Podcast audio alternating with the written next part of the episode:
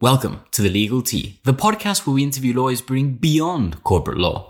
Each week you'll hear about their practice area, the work that they do, and the roads they've taken to get there. I'm your host, Max Heberg.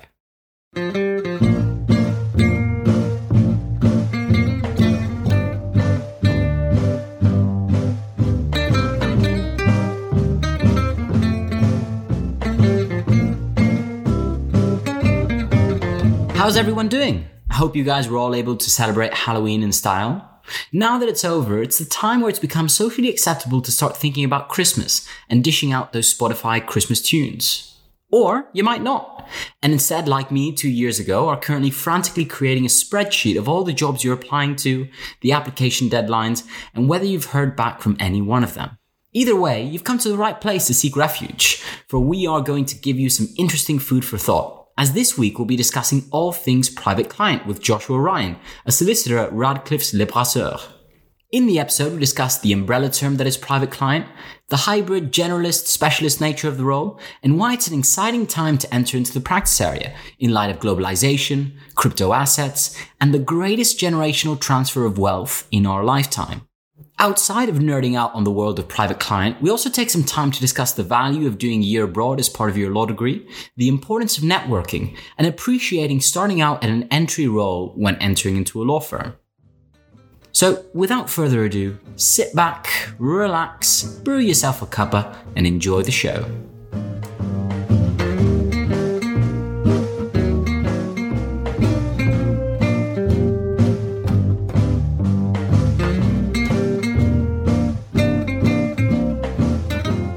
Morning, Josh. Welcome to Legal Tea. How are you doing today? Uh, doing well, thanks, Max. How are you?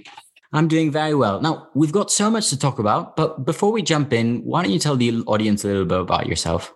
Okay, so um, my name is Josh. I'm a solicitor at Radcliffe Le Brasseur in London. Um, I work in tax, trust, and succession.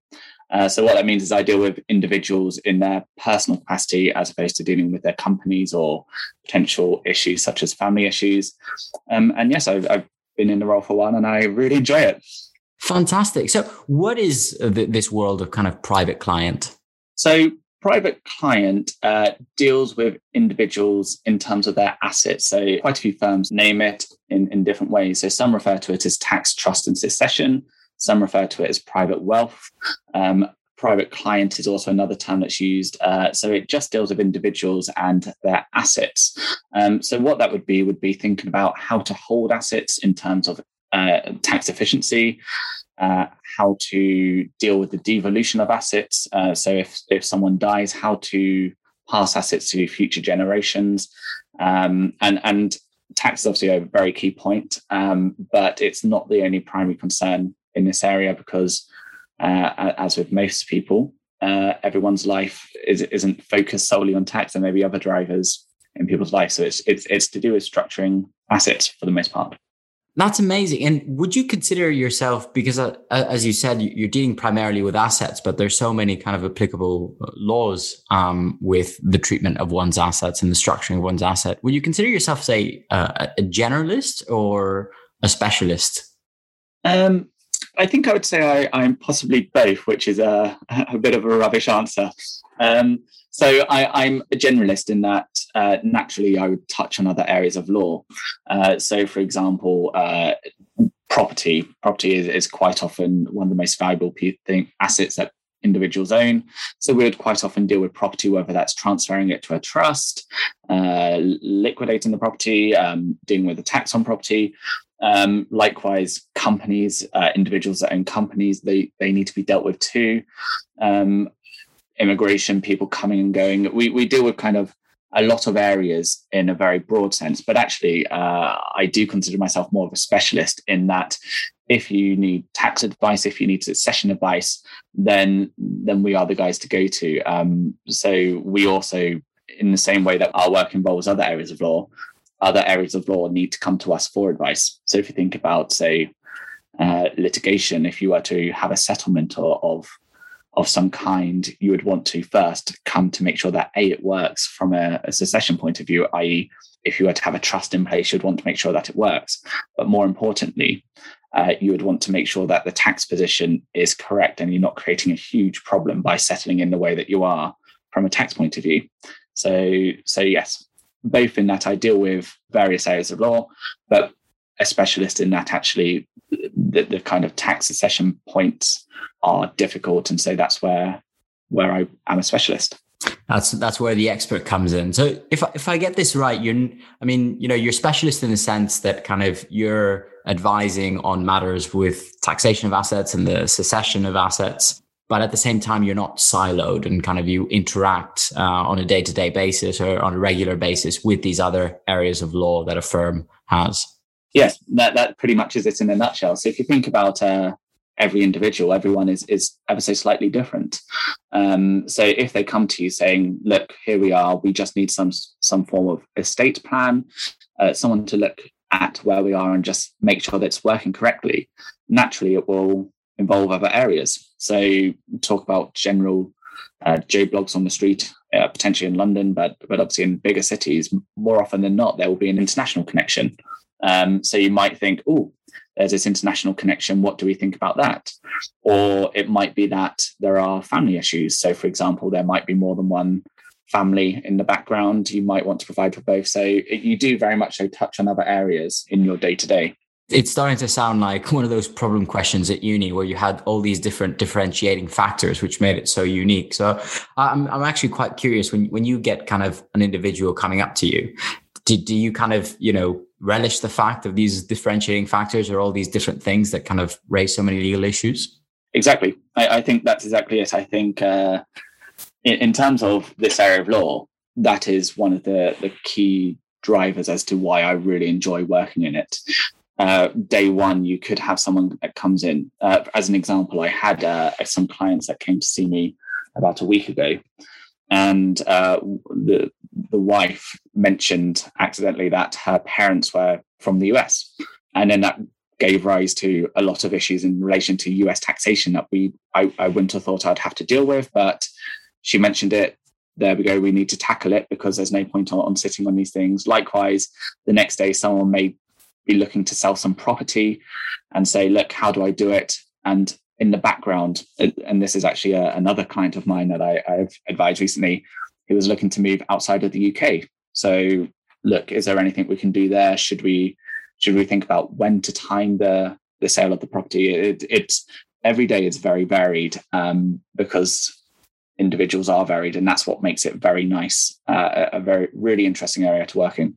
What are the kind of common stereotypes or, or perceptions around kind of the law uh, addressing private client? Is that you know all these clients are, are multimillionaires or billionaires because they can afford kind of this legal advice to structure their assets, reduce their tax liability, plan their succession. Would you say that's that's a fair characterization? Because uh, you know, from the examples that you've been given, it seems a lot more kind of varied than just say the top one percent uh, of people seeking your type of advice. Yeah, I, I, I, think that's possibly true in that it is varied. I think obviously there's uh, there are different markets and and different uh, practitioners operate in different markets. So there is there are the one percents percent of where um, of where everything is very international. So so uh, it, it, it's really exciting when you have difficult domicile and tax issues, and, and that's one area. But on on the other end, if you think about, say, potentially a more high street firm of solicitors, uh, just getting that sense of satisfaction with helping an elderly couple prepare a will, it might they might not have a large amount of assets, they might be fairly modest, but you get that real sense of satisfaction when you would help them achieve their aims, and then there are various degrees as you go up the chain. So for the UK, if you're a married couple, one of the key points are the tax allowances.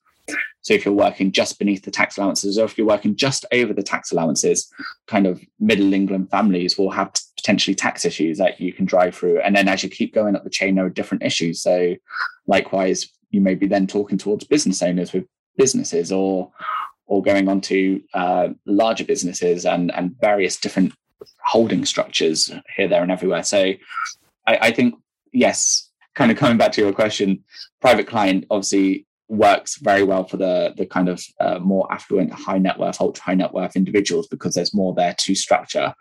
But in terms of uh, kind of your practitioners, they they range from from those that work in in the high net worth, ultra high net worth sphere, to those that work on, on kind of the high street with those more modest means, and th- there's kind of the, the the ranges between as well. Oh, fantastic. I mean, it goes back to kind of what we were saying earlier that, that no case is kind of truly the same as the other, and they're always kind of differentiating factors. Now, coming back to your point about um, your examples, especially where one person has assets or family in another jurisdiction, how has kind of the increased global mobility affected kind of your practice area, um, specifically as well uh, with regard to Brexit? You know, has that kind of you know thrown a spanner in the works as to how you would previously deal with these issues of succession and taxation? Uh, Brexit, not so much, but uh, I, I, think possibly that the fact that we are in an ever more interconnected society does change the type of work that we do. Um, the, the fact that uh, in, individuals have connections with more than one country mean that there's potentially more more that you can do, more that you need to think about, but also more risk. As in, if I, I, I gave the example of the US connected person before, um, why that's quite important for the US people is because uh, if you're a US citizen, uh, whether by accident or not, and, and that's quite a, a fun thing to Google later, you're taxed on your worldwide income and gains.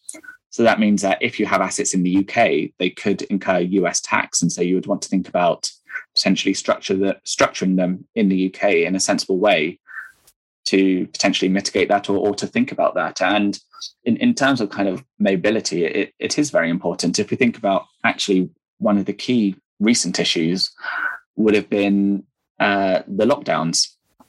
If you have people that are tax resident, depending upon where they spend a certain amount of time, the lockdowns have stopped them being able to move around. And so if they had to spend 183 days here or, or, or in a different country and they can't do that, then that would affect their tax residency. So that creates a further issue. Um, but no, I think global mobility is is is obviously here to stay, but it's it's what makes this area interesting. So um, obviously, I've mentioned the US a lot, but in terms of kind of other countries, there are, are, are so many issues. And what we try to do as, as kind of private client lawyers is to say, how does that work from a UK sphere? Um, so, if I were to give another example of the French civil system, they don't technically recognize trusts, um, even though they do now because of uh, the Hague Convention, but it doesn't necessarily work within their civil law system. But they have other structures. So, there's one that's known as a usufruct. Um, and you need to think about from a UK perspective if someone benefits from that here, how, how is that structure classed in UK law? Because how it's classed will have an impact on how it's taxed and potentially have an impact on what you can do with it. So, yeah, in terms of the global mobility, it, it's really, really kind of coming into the focus as we are more and connected. But it's what makes this area really fun, I, I think, at least.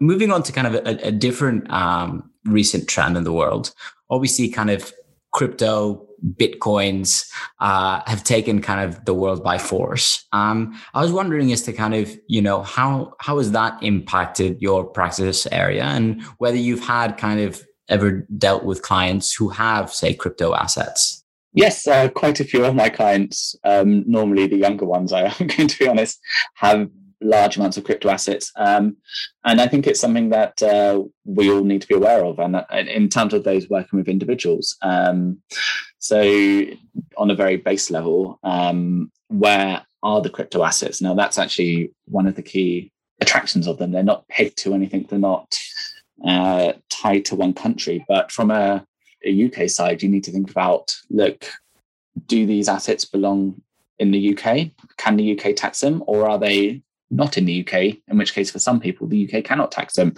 And so it's things like that which actually have need to be bottomed out. And actually they have recently. So it's it's a bit of a, a non-starter. But yes, crypto assets are are kind of going to infiltrate our life ever more. I think um so have you heard of, of uh, Libra? The I think it's called Libra, the Facebook currency that was going to be launched. Yeah, I heard, but it uh it, it failed or it did, it ne- they never launched it in the end, right? Yeah, so when it was announced and, and kind of for kind of global cryptocurrencies, the fact that they're not pegged to any any um, currency means that every time you use it and dispose of it, essentially you could be making a gain, a capital gain. So you would need to pay tax on it. because if the value of Libra increases and you then use it to buy something, then you've quite an interesting crystallize that gain. So it, the law hasn't kept up to date with what's going to happen, but equally, these cryptocurrencies are possibly creating a lot of issues that people won't be aware of. Um, so if we use Libra, if you use it to buy a car, you could have incurred a, a capital gain on when you bought it. So you're incurring tax liabilities without realizing. It, it, it's it's going to be quite an interesting area, I think, in terms of how it is going to be policed, um, if it's going to be policed um, in, in those types of areas. But yes, in, in terms of kind of my area, it's obviously something we need to be aware of. You need to make sure that it's dealt with. Um, if, for example, someone owns cryptocurrencies uh, such as Bitcoin, and you don't have all the, the documents needed to transfer them onto the next set of, of beneficiaries, such as the, the cryptocurrency keys, that's going to create a, a lot of problems. And so it's something as a private client lawyer, you, you do need to tackle head on to make sure that everything's set up for when it's needed. You almost have to become a, a crypto a crypto expert uh, in that sense, I imagine. Yes, I'm going to say if I've made any errors in terms of my terminology, yes, I, will take them because cryptocurrency is, is is is new, and if you're not in the industry or, or you don't know it, then it's all quite new in terms of terminology and how they work. So it's it's it's interesting. It's it's keep things fresh. Now, I don't want to delve into kind of uh, a deep theoretical kind of discussion on, on, on on tax liability, but I was actually wondering on the on, on what you said in the beginning with regards to crypto assets about you know whether those assets are, are based in the UK and, and the regulations that uh, the UK is, is preparing or, or considering. So how how does that work? Because obviously, kind of crypto assets are on the decentralized uh, blockchain so obviously kind of talking to computers all over the world. How are UK regulators kind of found a way around that? Holding me to it now. Um, in terms of UK regulators, broadly, it's where you're based, your residential tax residency. So if you are based here, then there will be tax here. Now, why that is actually quite important is because um, and, and not to go into too much detail, but certain people if you if you come to the UK from other countries, there is a way to be taxed on only income and gains that you create in the UK. Now, why is that important? It's important, for example, for if you're an Erasmus student that comes over to the UK for one year, or possibly not Erasmus anymore, but whatever the new terminology is, the Turing students, um, you wouldn't want uh, to be taxed on something that happened back in your home country if you're only going to be here for such a limited period of time. So having cryptocurrencies pegged to where you live possibly is is is a negative for those that come to the UK and want to stay for such a short period of time and not be taxed on assets elsewhere. Um, that it could cause a problem. I, I, don't know if that makes sense because I, I try to keep it fairly light, but, uh, but yes, it's more. You don't want to if you were to come to the UK and have your cryptocurrencies back home you wouldn't want inadvertently there to be a tax charge in the UK if you plan very quickly to move outside of the UK, but for whatever reason that tax charge arises. It, it just kind of is a bit of a, a worst case scenario for you potentially. Yeah, no, no, no, that, that makes sense. And I mean, obviously, I, I can imagine that you know there'll be further kind of exceptional cases, loopholes, and the like. So it's a, I can foresee it being a very developing matter. In, in terms of kind of our generation currently, you know, and from a more sociological point of view, how would you characterize um, the world of private client, particularly from the succession point of view? Um, you know, previous generations are kind of living longer, getting older. Um, and so we see kind of, I imagine there being a transfer of wealth of some sort. Exactly. I, I think, yes, no, you're, you're entirely right in that we are going through a huge uh, generational transfer of wealth from potentially baby boomers uh, who are sadly starting to pass away and passing their assets down to their children. Um, and so, what that means is that um, over the past couple of years, more baby boomers have, have, started to pass away, and the needs of their children who will be inheriting large sums of money potentially need to be taken into account. So, whereas traditionally certain people might have enjoyed having a nice big house in the country um, with with acres of land and all the rest. New generations might not find that as appealing. It might not uh, match their wishes. They might, as as I have a client, want to go traveling all the time. And so, how do you help fund them to travel here, there, and everywhere all the time, rather than say help run a big country house. That that's a different focus. Or in, in terms of investments, uh, if you've got this large pot of money that they've inherited, how do they want to think about investing it? Now, obviously, the actual investments are outside of uh, what we can do, but you need to be aware of what they need. So, for example, impact investing is, is a very hot topic. It's a bit of a buzzword, but how do you use your money to achieve a good aim that's in line with your own personal uh, wishes? That's something that is is is more important if you think about uh, recent trends in terms of protests. You've got Extinction Rebellion. So would would someone from that potentially as a member of Extinction Rebellion want to invest in BP or uh, another oil producer? Um, potentially, potentially not. That that's something that would need to to you would need to think about. And then also just in terms of kind of traditional family setups, family setups are are different now. Um, if if we think about kind of uh, potentially you might have more than one family during your life you might have uh, non-traditional families uh, during your life. So, for example, you might have uh, LGBT members of the family. For example, uh, you might have um, sons that have transitioned into daughters, and so these are all things that potentially weren't at the forefront of what you need to think about. But actually, now we're in a modern, more modern society, rather. Um, these are things that you need to think about to make sure that what the client wants to happen will happen based upon current circumstances. That's quite exciting because it it basically kind of changes the the work that you do. I mean, again, kind of, you know, still in, in, the same area, but, you know, especially focusing on how do you distribute assets or how do you maintain those assets uh, f- for people. It seems like, you know, Whereas previously they'd be certain more in a kind of domesticized, kind of traditional format. Now with the younger generation, you know, it's much more investment oriented or kind of very much kind of actioning on those assets and, and using them for different purposes. So I can imagine your role must be changing also as it goes.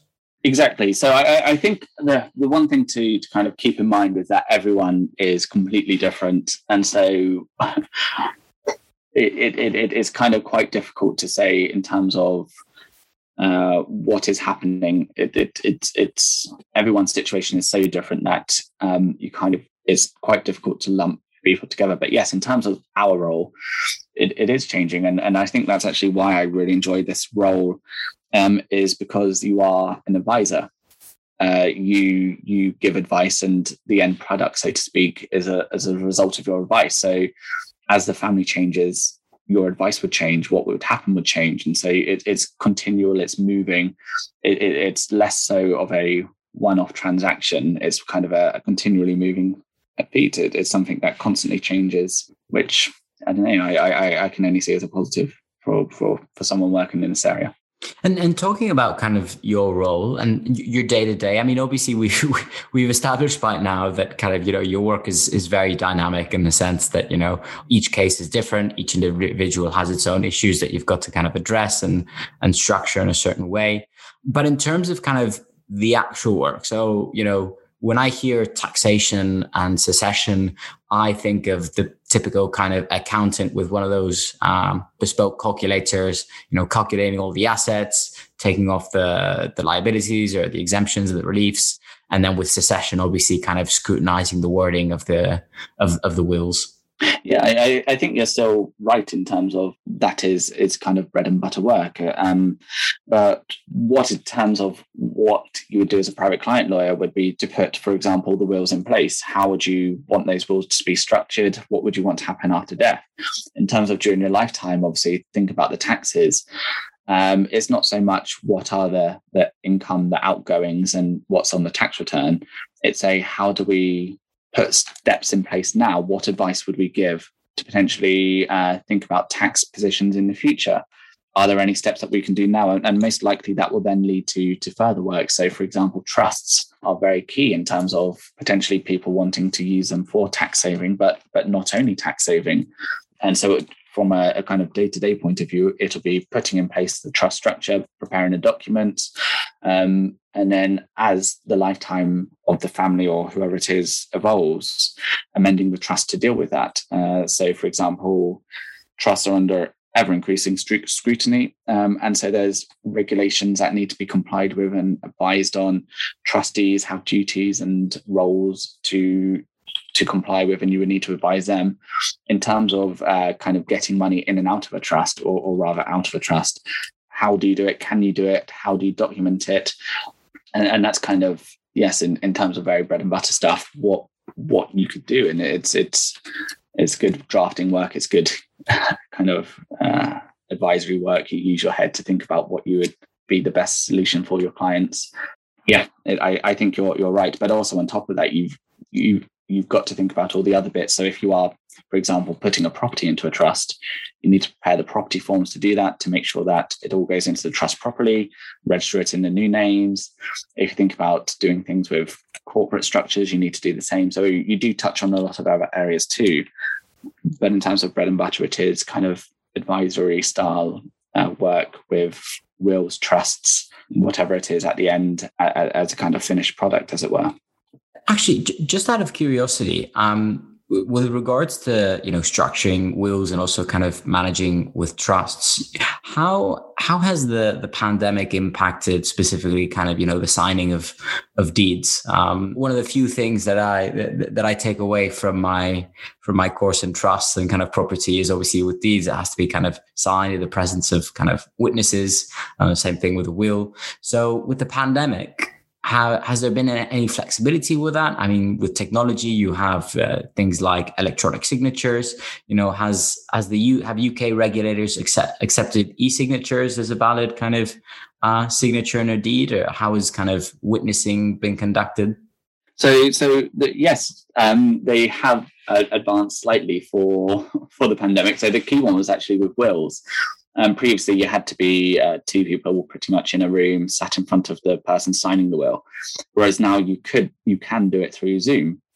However, most practitioners agree that that's actually risky. Um, so there are very, loads of uh, issues in terms of signing a will through Zoom. For example, you still need two people to witness a signature, and the will would then need to be transferred between the witnesses. Um, so what happens if uh, one of the witnesses dies and doesn't sign it? Um, it, it's just um, possibly a, a, bit of an issue. So, in terms of um, being kind of uh, modern in terms of how to finalize wills and deeds, it's not that modern. Deeds still sign in person in front of a witness, and and you generally just circulate the documents. Uh, the only thing that's actually quite interesting is there is a commission reviewing how to update wills. Um, and I think that's actually going to be quite interesting because there are places such as Australia where text messages, uh, there was a case, I think, quite a, uh, probably about two years ago, where a text message was found to be a valid will. Now, I'm not necessarily too keen on that approach. I, I think, great, it makes sense. Everyone can make a will. Everyone, if worse comes to worse, you can very quickly send a text message to say, this is what I want to happen. And good news is you don't need to get comply with the formalities that are a bit cumbersome and, and slows the process down. But how do we know what the, the headspace was of the person making the will? How do we know that they actually sent that text? It, it just adds into increasing issues. And I think when you approach things with a bit of a light touch regulation, fine, it's possibly good, but actually it just leads to greater lit- litigation at the other end. So, if, for example, we use the, the text message example, what if they disinherited their family and gave it all to just one person, potentially a new partner? If you were the family members, you would be thinking, this just doesn't sit right, in which case you that would then potentially launch a claim.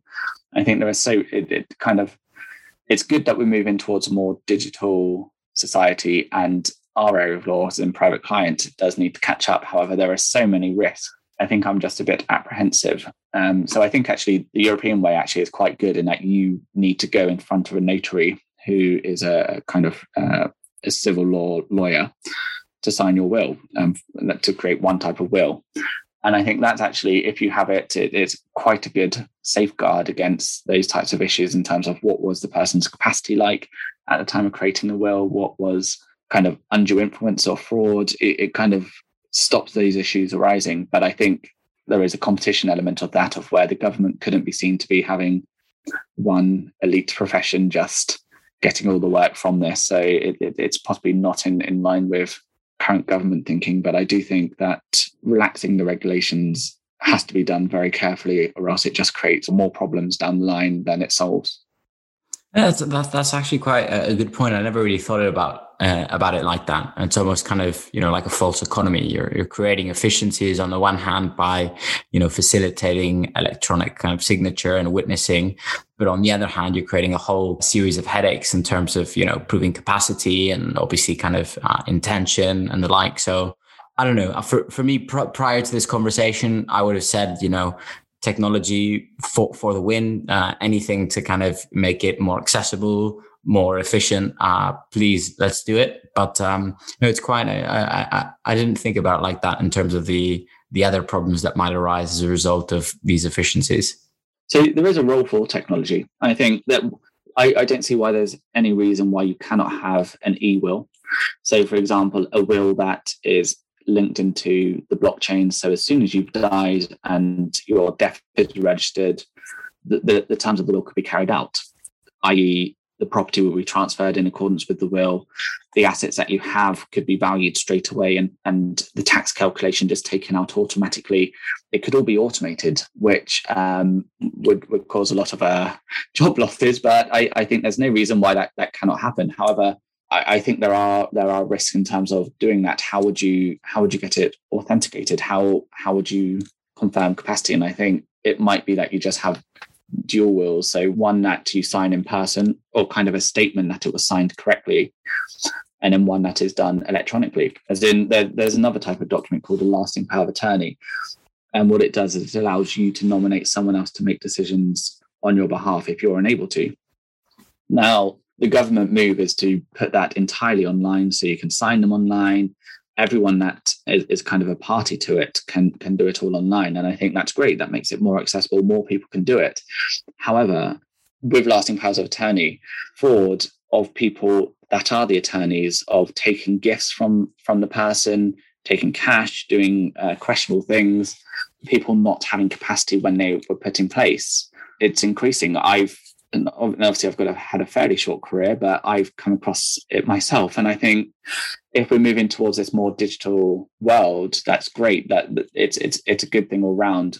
But I think the key point is people that put wills and lasting powers of attorney on, in place might be vulnerable and I think that's the the key the key thing that worries me in terms of with lasting powers of attorney.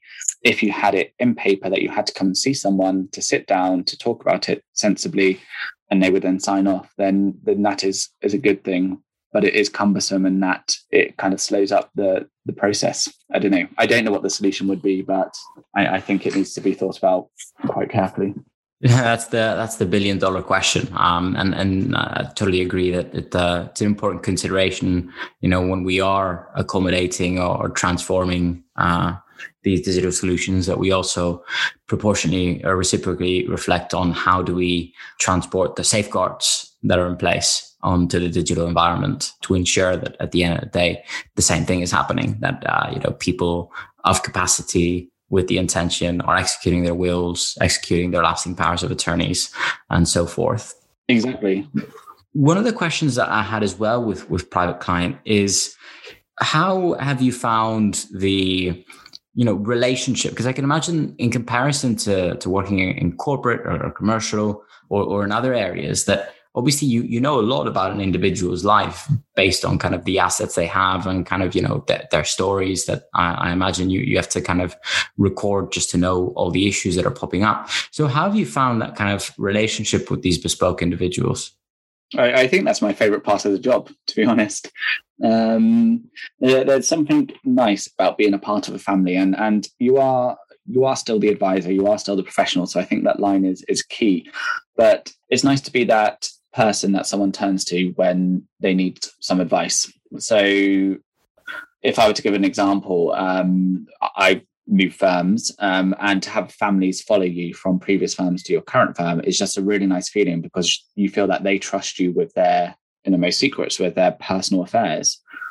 And it's a nice feeling to to feel that you've got that connection with someone. I think that's is is is is a very nice part of our, our job you do sometimes have to deal with issues that are problematic when you find out, for example, people go through divorces or XYZ has died, it, it might cause an issue with the family. But actually, um, I, I, think being the advisor to families, to individuals, it, it, it's a really nice place to be. And if you get repeat work from it, then you're obviously doing something right. And it, it's nice to know that they like you because I do think, um, and I think it's all areas of law. I, I, don't think it's the same with just private client, but I do think uh, a lot of being a good lawyer is, is just being nice and likable. And so if you are, and people like you for it, then it's really rewarding. I can especially imagine that when it comes to, to matters such as taxation and, and succession, which are things that we think about uh, and consider, but you know the, the, the legislation, the rules, the exceptions to the rules, the exceptions to the exceptions, can be quite a bollock for, for for somebody that doesn't study law. So I can imagine as well that beyond you know providing kind of the, the legal service, you also kind of provide that personal service of you know, relieving people of, of their anxieties and their worries when it comes to these matters? Yeah, I, I, do think so. I, I, think it's key to note we are lawyers first and foremost, and it, it does actually help. So if I if I use the example of a, a matter I'm dealing at the moment, it's a family, and there is potential that is going to be a big upset, and there's going to be litigation involved. One of the good things about my role is that actually I am the professional, I can get involved and take the emotion out of it. And so that's really nice just to be able to say, look, this is the way that we can resolve it. You, you don't have the emotional elements that are causing half of the animosity between the parties. You're also not in the litigation stage where people are entrenched and you can resolve these issues quite nicely. I think it's it's it's quite nice to be the grown up in the room, as it were. And what would you say has been the highlight moment on the job so far? I mean, you, have given us plenty of examples uh, to pick from. But... I won't bore you with more. Yes. but yeah, is there is there a highlight moment of out of all of them, or? It's actually quite a difficult one. I, I think the thing that I like most about my job is is having that trusted advisor status and and people calling you up to say, "Hi, Josh, how are you? This is what's going on, and this is what I like to do." I, I think that is actually my favorite part of the job. And and for example, having having the families that have followed me, it, it's really rewarding. It shows that you're doing something well. There are obviously difficult cases that stick with you, um, as, as in, in in all areas. So naturally, a part of our job is people dying.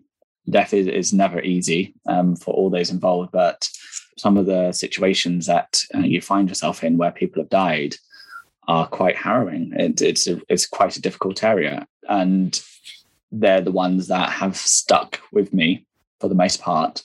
But actually, if you think about it, you are the professional that are helping the family get through this. And I always say family, it's, it's not always just family, it could be friends and all the rest, but you're helping the people get through this. And so, whilst you're dealing with it in a professional environment, um, if you are those people dealing with it themselves, they're going through a very hard time. And it's quite nice to be the rock that they can rely upon just to to sort everything out. So that's a bit depressing. I'm sorry, possibly not the most highlight moment, but actually, it's, it's just such a rewarding area. I really enjoy it, um, and and so I don't really have a, a particular highlight. Obviously, there are very big cases that I've worked on that I've really enjoyed, but um, I, I think possibly to say them out loud it's only good when you know what they're doing. They're quite technical, and I quite enjoy getting your teeth into something technical and, and thinking about it. And I think that's what I enjoy. But when you repeat it to other people, it, it just doesn't it doesn't sound as good. But it, you need a you're going to need a translator for that. I was going to say it's it's you know when you're getting boring in the pub when you're when you're saying uh, I dealt with this today. It, it's, uh, one to move on. And so, yeah, w- what got you into into private client? Was it love at first sight? Did you already know from the get go, or how how was your journey? Um, not at all. I thought I was going to be. First of all, I thought I was going to be a, a corporate commercial lawyer, um, and then I did the vac schemes and thought it possibly wasn't for me. In that, I I, I feel I enjoy working with individuals. You you have that face to face that you don't possibly have when there's a, a corporate on the other end. Um, I then thought I was going to be a litigator, and during my training contract, I ruled it out. Um, I get why people love it, but I think for me, I like the advisory nature of private client, and so it, it very much so was a not a love at first sight. I, I didn't know it was for me, but it was a process of elimination as to say, not this, not that. And I, I feel it sits perfectly between those looking for the, the kind of corporate commercial world where you're dealing with, with large amounts of money and all the rest, and those dealing with the personal side of law where you're dealing with families and individuals. I, I, I couldn't do something that possibly pushes too far one way or the other, and it sits perfectly between them, which is why I think it's a very good match for me. And so I saw from your profile that you did kind of law with, was it French law or? Yes. Looking back now, do you feel that kind of doing that with French law option as well kind of contributed value to um, working in practice? Entirely. I, I think it entirely does. Um, I, I, cannot uh, praise it enough. Um, just from a very simple point of view, if I were to call up uh, someone in France, I can call up whoever I'm talking to and talk to them uh, in French, which obviously language skills you can get from other places, but it's just really easy to be able to talk to them. And one of the benefits is things don't translate well. So legal terminology and legal processes in different systems are different.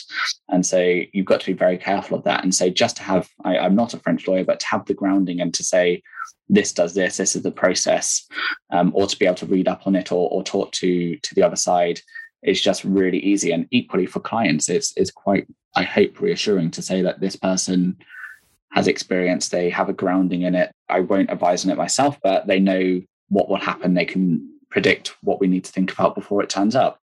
Um, and, and obviously, people on the other side quite often speak English too um, or, or, for the most part do. So that's very useful too. But I think it's the the kind of soft skills of having that grounding that are really useful. And and on a site aside, um, it's really useful to have that international network already set up. So if you do have a, a query, you can call someone up who is based in, in in whatever jurisdiction, and they can say, as a friend, look, this is what you th- I think you need to do, or I'll put you in contact with XYZ who does this. It is just really invaluable. And I don't think I would have got that had I done straight law at university. That's amazing to, to see it in kind of those three perspectives. On, on the one hand, just kind of language learning. On, on the other hand, getting to the, the basics or the fundamentals of the different legal system allows you obviously to interact with that other legal system on certain matters a lot more. And then thirdly, just a kind of network of people, um, so that you can kind of obviously relay or ask for information or advice from an expert in that legal system based on your time there. Exactly. Yes. And I, and I think it comes actually in my work um, at the moment it comes up quite often in just naturally I, I seem to find french clients and just to be able to say simple things as well uh, such as when they say where they live, you can say, "Oh, I know there. I visited there while I was living there," or they ask me. Um, they they tend to have looked on on on my profile and said, "Oh, I saw you studied in X Y Z. Um, do you like going to?"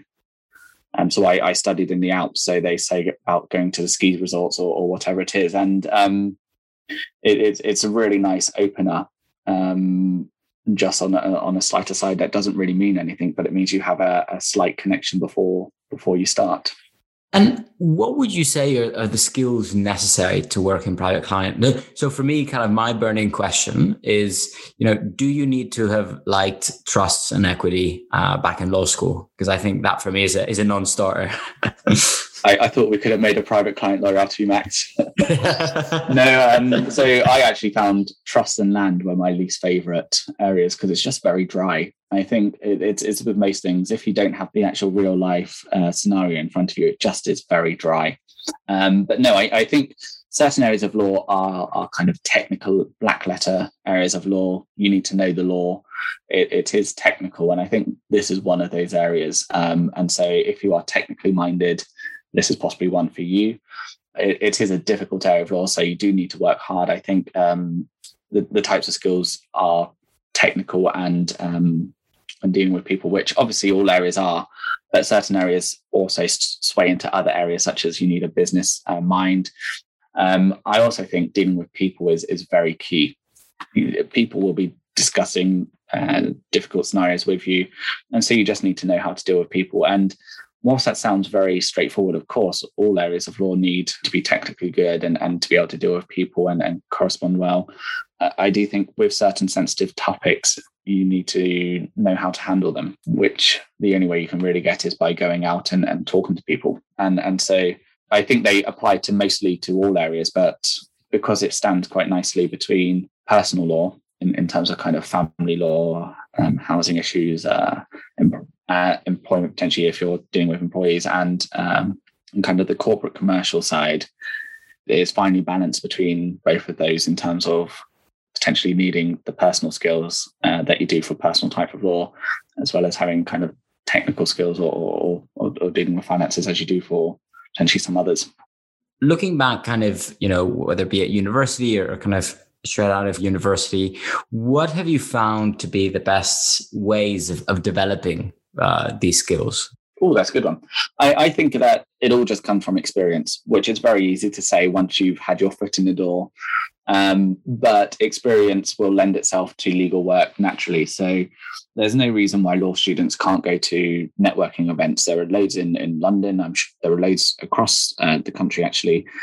There's no harm in going along, find an area that might interest you, and you can go and talk to someone there about a case. So if you're really interested in criminal law, you can find a criminal law networking event and you can say, I really enjoyed this. They can then talk to you and give you insight into something else that you possibly haven't thought of and, and that's something to go around with. And from that they you might spark up a connection or there are very similar professions that that would benefit uh, different areas. Um, I, I, do think that experience is, is, is very useful and so I, I, think that's possibly something to do now in, in terms of kind of private client generally there are other areas that lend themselves naturally to it um, and and courses for example, that you can go on. But my view is that actually, to start off, I think you you need to know what you want to do and why you want to do it. And the best way to do that is to talk to people because they may keep talking to you about this case that that you thought was really interesting, and you might think actually this isn't as fun as I thought it was going to be. Maybe I like this aspect of it or that. I, I, I do think it is just good to kind of get out there and and and, and try and get some experience.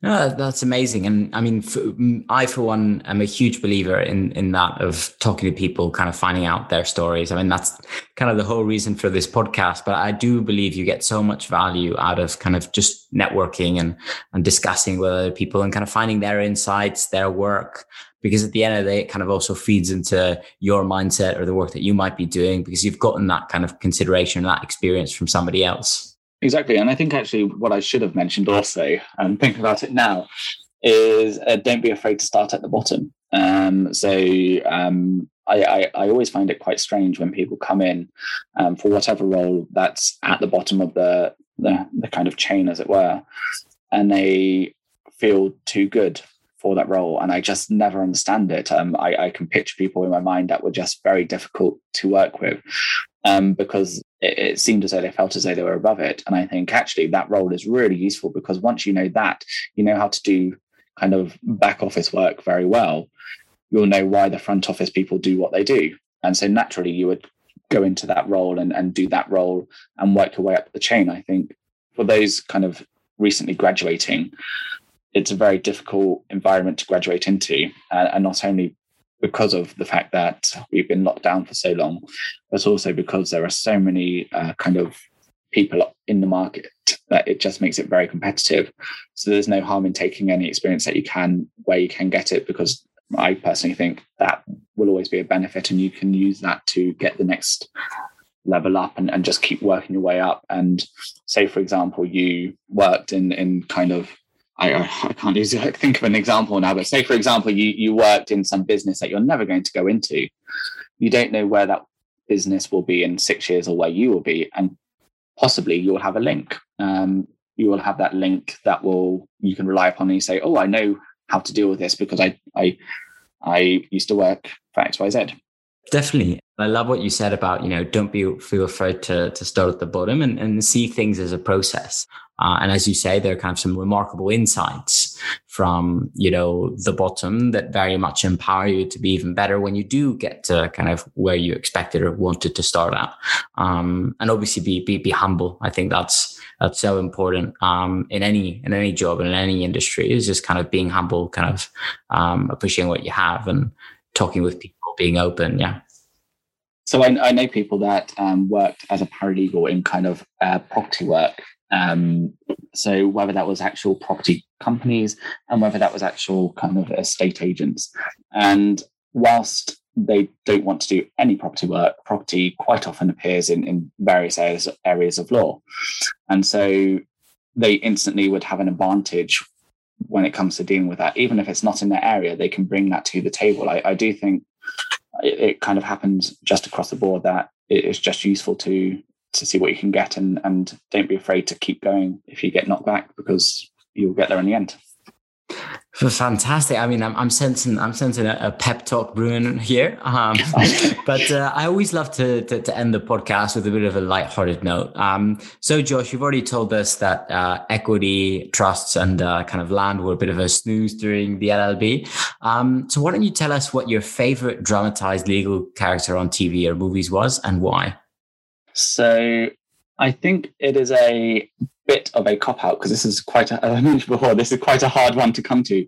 But I actually chose Billy Flynn from Chicago Ooh. because whenever he went into the prison, everyone always had a story to tell him and they felt as though he could get them out of the the problem. It's quite quite a, a remote link to kind of trust work, but but I think he was he was someone that I thought actually you know, you know what he's a good lawyer of sorts, and I want to be like that of sorts. I've actually never watched Chicago. I must confess. Is it a TV uh, show or a movie? No, it, it it's a, a musical. Um, so you won't get any of those of sorts comments. he, he was a bit uh, questionable uh, in, in, some ways. Fantastic. So, Josh, um, if any of our audience want to reach out with any uh, follow up questions, uh, can they? And if so, how? Of course, um, just ping me an email uh, or on LinkedIn. Just feel free to to send send a message, and I'm sure I'll be able to help. Fantastic! Thank you so much for coming on today, Josh. I had a lovely conversation. Me too. Thank you for having me. Well, that's the show, folks. If you enjoyed learning about private client and want to know more, feel free to reach out to Josh. We've linked his LinkedIn profile in the show notes below. Special thanks to our unsung heroes for the week, Claire Herberg for editing and producing the episode, and Matt Gedrich for the absolute bang of a theme song. Now, as you might have heard, Legal Tea is hiring. Enjoying our exquisite brew? Have a knack for social media marketing and outreach? And are an avid tea drinker? Become the marketer at Legal Tea. If you're interested, send us an email at hello at legaltea.uk or DM us on our social media platforms at legaltea.uk. Till next time.